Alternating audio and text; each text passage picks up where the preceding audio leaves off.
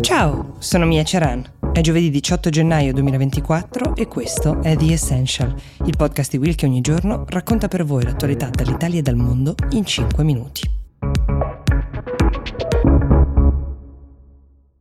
Commento abbastanza unanime parla della clamorosa svolta a destra di Emmanuel Macron dopo una lunghissima conferenza stampa trasmessa anche in televisione del presidente francese martedì scorso. I titoli dei giornali francesi sono tutti concentrati sulla proposta di introdurre eh, le divise nelle scuole pubbliche, poi su un piano molto aggressivo per debellare le gang che gestiscono il narcotraffico e nuove misure per invogliare i francesi a far figli per far risalire i dati sulla natalità. C'è chi dice che il cuore di Macron abbia sempre battuto a destra, che in fondo lui si sia presentato al pubblico come un centrista, ma che ora sia venuta fuori la sua vera natura politicamente parlando, e c'è chi invece da destra accoglie di buon grado questa sua presunta conversione, ma sospetta che altro non sia che una mossa per risalire nei sondaggi in vista delle prossime elezioni europee. C'erano 100 giornalisti presenti in queste due ore e mezzo di conferenza stampa nella salle de fête dell'Eliseo, 30 minuti di discorso iniziale del presidente, due ore di domande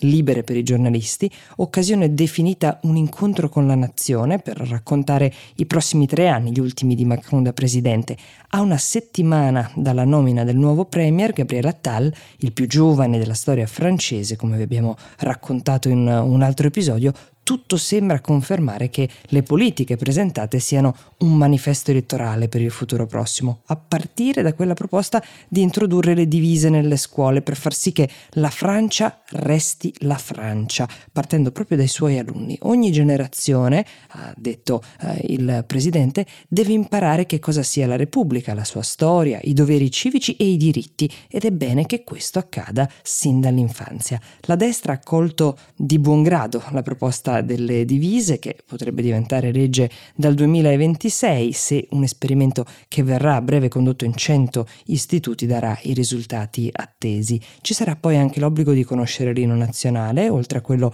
di un periodo di servizio civile per tutti i sedicenni. Senza dare ulteriori dettagli è stato annunciato anche il piano per limitare il tempo che i ragazzi passano usando gli schermi di ogni genere, quindi tablet, telefoni e tutto. E poi c'è questo tema della natalità, come sapete anche molto caro al nostro governo italiano, ma con misure molto concrete nel caso francese. Ad esempio ci saranno sussidi statali per le cure per la fertilità e una diretta intercessione dello Stato per congedi di maternità e paternità più generosi di quelli visti finora da parte delle aziende. Al di là dei commenti, molto duri, soprattutto della stampa di sinistra, il piano di Macron per la nazione è chiaro, così come è chiaro il tentativo di sottrarre elettori alla temibilissima rivale in crescita, la paladina della destra nazionalista Marine Le Pen.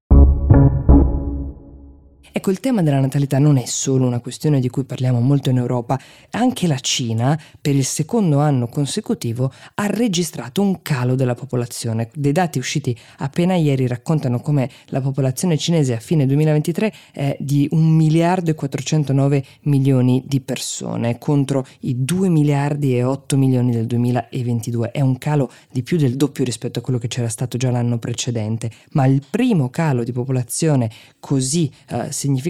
in 60 anni. Gli studiosi di demografia spiegano il fenomeno come una conseguenza prevedibile dato l'inurbamento e la crescita della classe media, quindi lo stile di vita ovviamente incide molto sulle scelte delle persone in termini di progetti familiari, spesso ad esempio chi va a vivere in città eh, magari si concentra sul lavoro oppure si fa carico di costi molto alti per la vita a partire da quello dell'affitto, esattamente come accade nel resto del mondo. Qualcuno cita anche la pandemia come momento di incertezza in cui le persone sembrano aver perso un po' di fiducia nel futuro e forse i cinesi ancora di più per le dure politiche di lockdown e abbiano scelto di non fare figli o di ritardare il momento in cui iniziare a provarci. Adesso il tasso di natalità in Cina è a 6,39 per ogni mille persone, pari a quello di altri ricchi paesi asiatici come Corea del Sud o Giappone. Sono lontani i tempi della politica del figlio unico, quella adottata negli anni Ottanta per controllare quella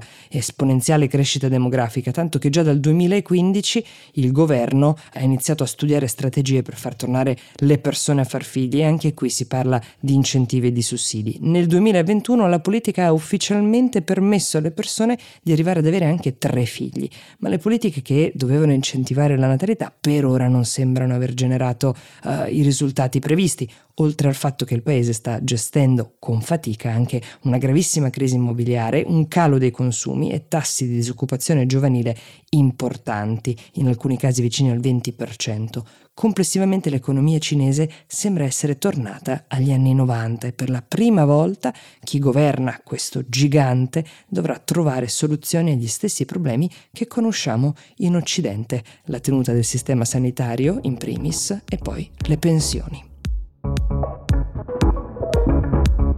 The Essential per oggi si ferma qui, io vi do appuntamento domani e vi auguro una buona giornata.